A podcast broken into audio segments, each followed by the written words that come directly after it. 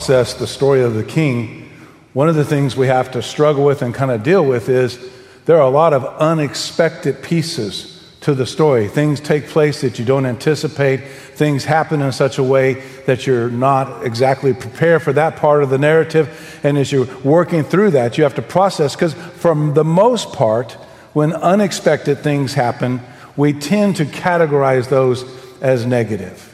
Even if the overall situation is positive, it just feels like you've been let down. So, my son came over last night, Alexander came over to our house, and and we were rigging up a new gaming system and we were having fun and we downloaded a new game we're trying the beta on it and just having a good time and, and if you're not a gamer it's exhausting i mean after a while you just you've got to you know get some nourishment and some refreshment and so we took a water and snack and, and a food break and we're kind of foraging through our kitchen figuring out what we're allowed to have and not allowed to have and hoping that what we're having is what we're allowed to have and, and uh, and so I finished, and so for dessert, I wanted a Tootsie Roll. I mean, I'd love, I love those. And some of you know because many of you gave Tootsie Rolls to me during Pastor Appreciation Month last month. But I love those. They're the fat ones, but they're not really long. I mean, like a Cracker Barrel, you can get the ones that are two and a half feet long. That doesn't, that doesn't work so good because then you got the, well, anyway, you know, that slobbery other end you got to deal with. I like the ones in one bite, just look like a baseball player. And so I, open, I get my Tootsie Roll for dessert, and I open it, and it's empty. what kind of mean person wraps air where there's supposed to be a Tootsie Roll? That was not a pleasant, unexpected experience. Getting to spend the evening with my son, that was unexpected. I Hadn't planned on that. And he had some freedom from work, and I just got back in town, and we were able to get together. That was a good, unexpected experience. Walked into church. I'm always looking forward to seeing our people, and we have great greeters. They're just they're all in our lobbies and doors and all over the place, and they're always so friendly, and, and they're, they're, they're such honest, transparent, authentic people. I walked up to one of my favorites. I know not, I've already been in trouble once this morning for talking about having favorites. This is one of my favorite greeters, a longtime friend.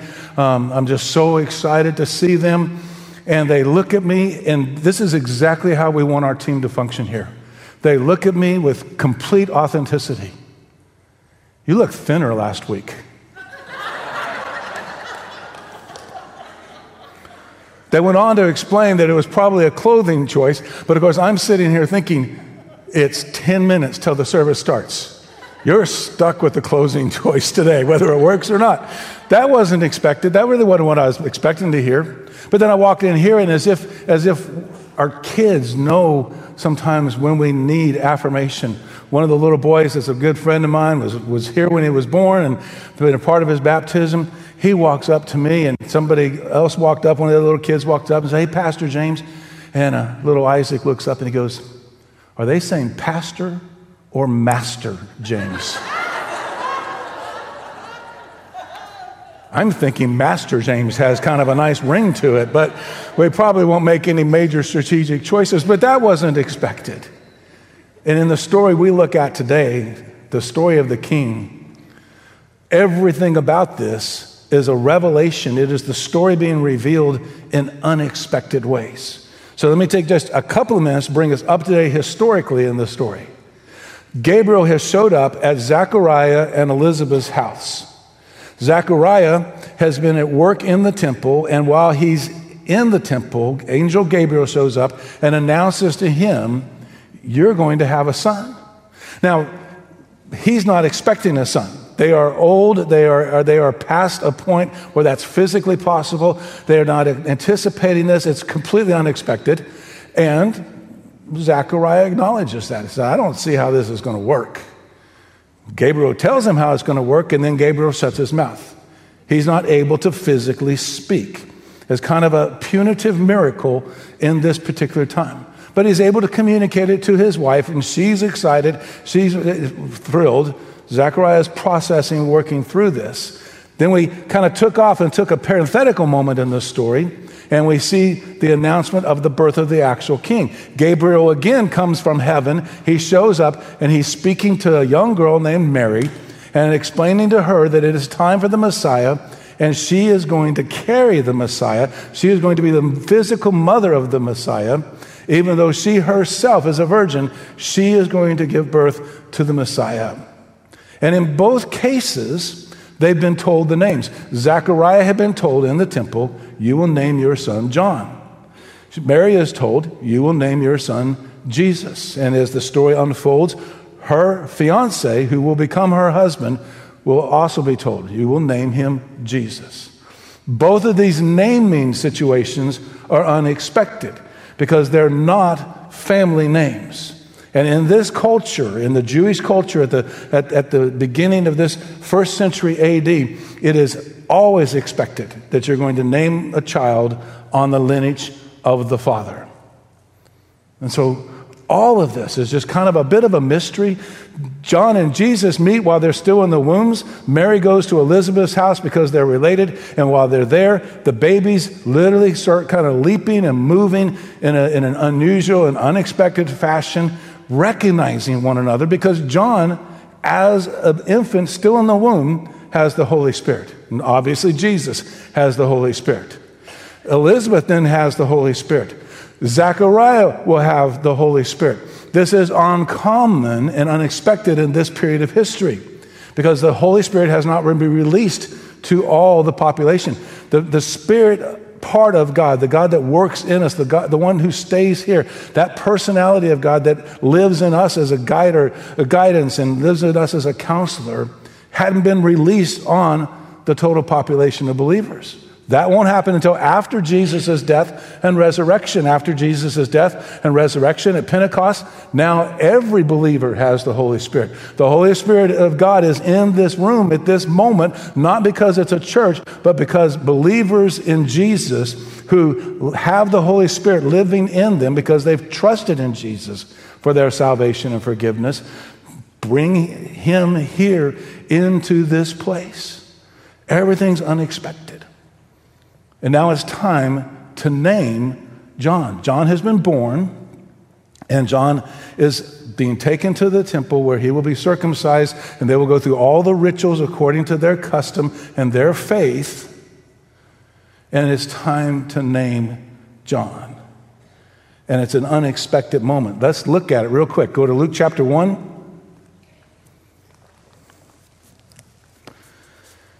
And listen along or read along with me as we listen to the narrative part of this story. Now the time had come for Elizabeth. This is Luke chapter 1, verse 57. So we're deep into the chapter at this point. Luke chapter 1, verse 57. Now the time had come for Elizabeth to give birth, and she had a son.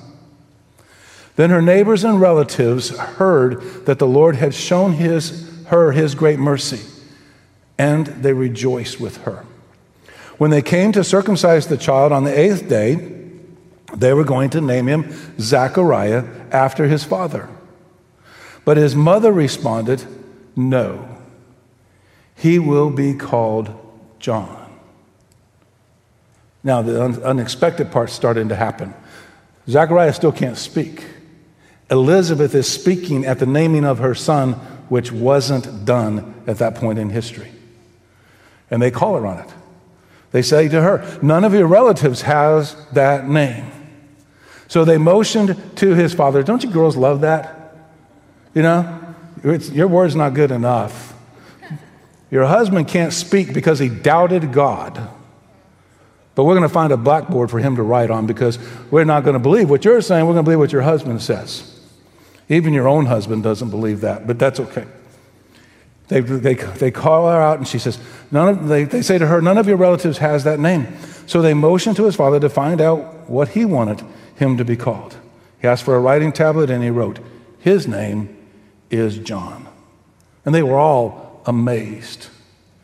Immediately, Zechariah's mouth is opened and his tongue is set free, and he began to speak, praising God. Fear came on all those who lived around them, and all these things were being talked about throughout the hill country of Judea. All who heard about him took it to heart, saying, What then will this child become? For indeed the Lord's hand is with him. These are those moments when God moves outside of our experience. Our experience has predetermined for us what we think the course of action is going to be. Our experience has given us a perception and paradigm that says these are the things that can be expected. Our experience has, has said these are the things that I anticipate because I've experienced this before. And we do this all the time. We do this as employers. We do it here at our church as well when we, when we hire staff. You assume, rightfully so, that a person's history is the strongest predictor of their future, particularly in terms of behavior, in terms of qualifications, in terms of the type of person you want to work for you. But the difference is, while you may do that when you're hiring somebody, you may do that when you're looking for an employee, God isn't for hire. He's not for sale. He's not willing to work for us. He wants to work with us. And so God carries an innate part of his nature as the all creator of all things the ability to say, I know this is experience, what you have experienced. I know this is your pattern in the past. I know this is your history of knowledge. I know, I know, I know, but I want to do it this way. And that can be a little frustrating because that's not the way we expected. God, I didn't expect you to move this way in this moment. God, you didn't do it this way before. God, this isn't the way you described it before. In fact, if it's ingrained in our culture, it was super ingrained in the culture of the first century. They had gone 400 years without hearing from God for four centuries.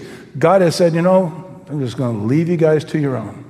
Multiple generations, depending on how you calculate generations, have taken place and have, have passed anywhere from 16 to 20 generations. Has not heard from God, has not seen God, has not experienced God. Many have kept faith in God, like Zechariah and Elizabeth, who had lived their life righteous and faithful and totally committed but they hadn't seen things work. They hadn't seen things happen. And so all they had to depend upon was what they had known from the past. And while in many situations that is reliable and a reliable predictor for the future, oftentimes, particularly with God, I, I, wonder sometimes, not to, to marginalize or somehow to bring God down to our level, but I wonder sometimes if God just doesn't get a kick out of it. I mean, he's the creator of all things. I mean, in the time that has elapsed between this Sunday and last Sunday, he created everything that exists, including us. And in less than a week, he put it all into place. How many times did he just get interested and say, you know what, let me change it up a little bit? I don't know. It's a whole new theory. I'm thinking about writing a book that says something like goofing with species. You know, instead of origin of the species, you know, like messing around with the DNA of the world. I mean, do you think sometimes he just gets a kick out of it? He just changes things up just to change it up. Yes, he's steadfast. And yes, he's faithful. Yes, he's all those things that all of us were taught in Sunday school. But he's a creator. And creators, by nature, has been my experience in the past, tend to every once in a while throw an unexpected twist. They could have all missed what God was doing. Everybody could have missed it. If, in this case, once again, Zechariah and Elizabeth in their faith hadn't allowed and stood against their culture and stood against their friends to say, God's doing a new thing. He is not going to be Zechariah Jr., he is going to be John.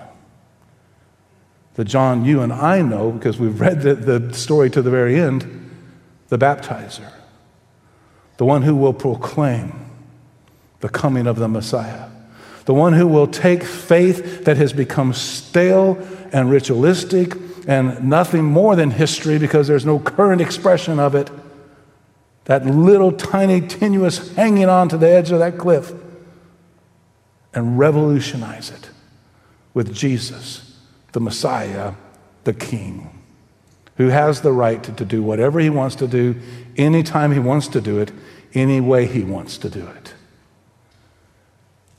God moves sometimes outside of our experience.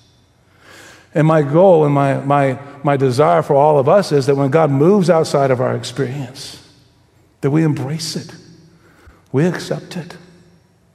That we become a part of that shocked crowd, but in a very positive way. We become a part of that crowd that says, What is this child going to be? That something's happening here I don't understand. Something's taking place. I don't, I don't know how to process it. I don't know how to deal with this. But my faith is going to be able to say, but the Lord's hand is with him, just like it says in verse 66. The Lord's hand is with him. I want to see what happens. I, I want to be a part of this. I want to hear this story. I want to engage in it. And maybe I don't understand it. And maybe I'm struggling to process it. And maybe it's even challenging me to change. But I'm ready to embrace that change if it means I am in the middle of the activity of God. That if I'm in the same place God is. I mean, you know, it's, we want to be in that action. I mean, it's, it's fun to watch things. I, I, like watching sports just as much as anybody else. I like watching movies just as much as anybody else. But it's not the same as being there. I, you know, and I don't, I always run the risk of offending somebody, and I don't mean to offend anybody that there's all these cooking shows these days. And as a verified, certified by our greeters ministry, lover of food, I don't really get cooking shows. Why? Why? I mean, I'm going to get a lot of emails on this one. I can feel it coming. I just don't know. Why would you want to watch TV shows about cooking when you could get up and go eat? You could bake that dessert for your husband. You could come up with an entire gaming menu to feed your husband and son when they take a break. Which she does. That's why there's Tootsie Rolls on the counter, because she knows I'm going to want that Tootsie Roll at some point. I don't want to watch what God is doing in the world. And God is doing amazing things in the world.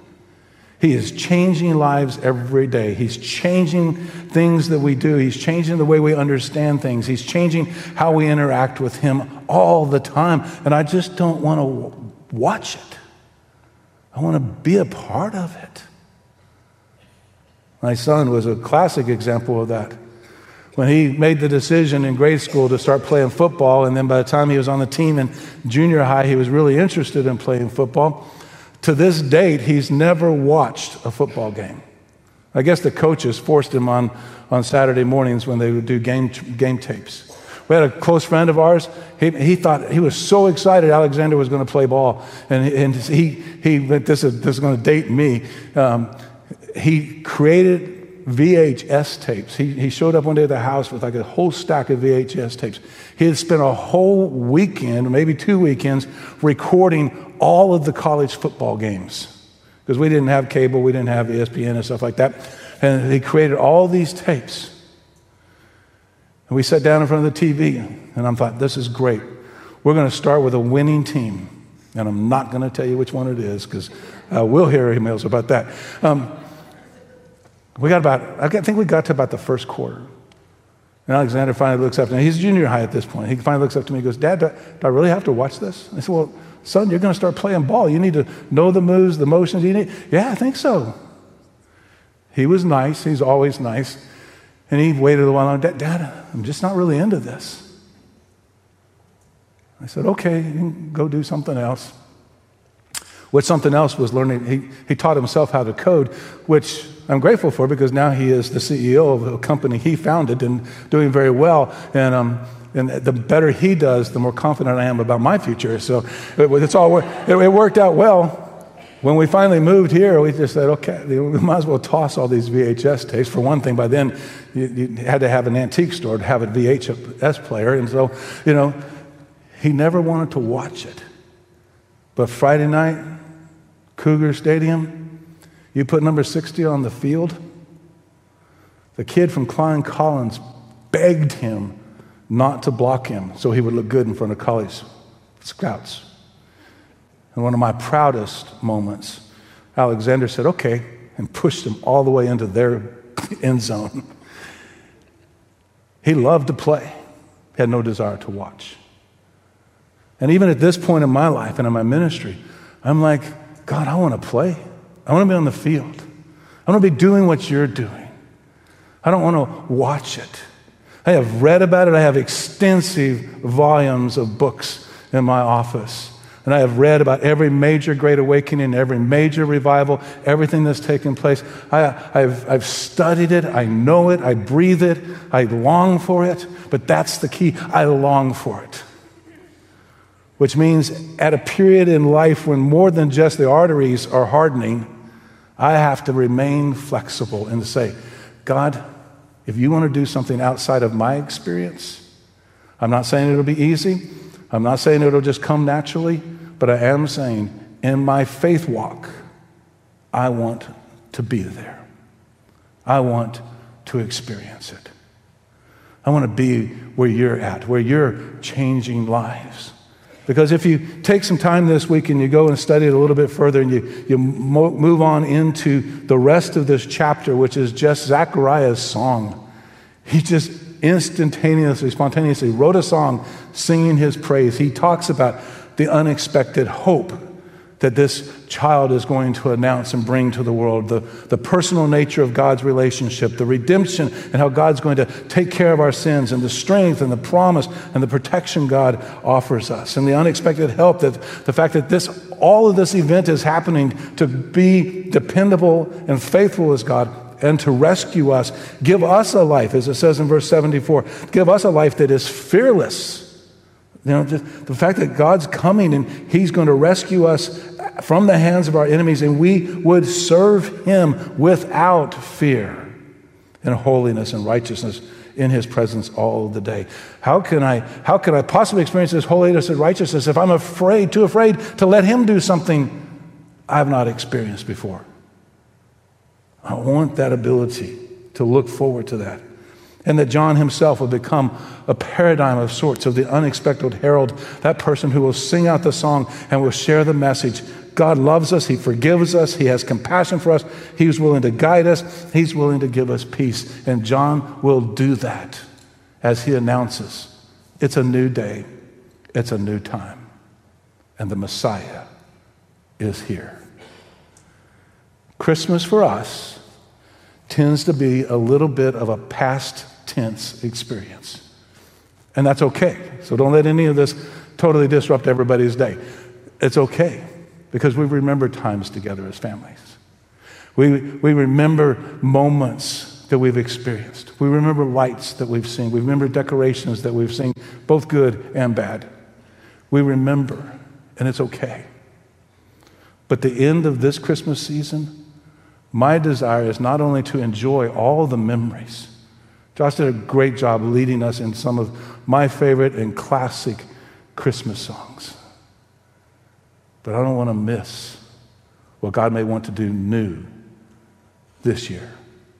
Like introducing to us this morning a song hasn't even been published yet. It is copyrighted, but it hasn't been published yet. And our worship pastor collaborated on the project to remind us this Christmas the story isn't history. The story is unfolding today.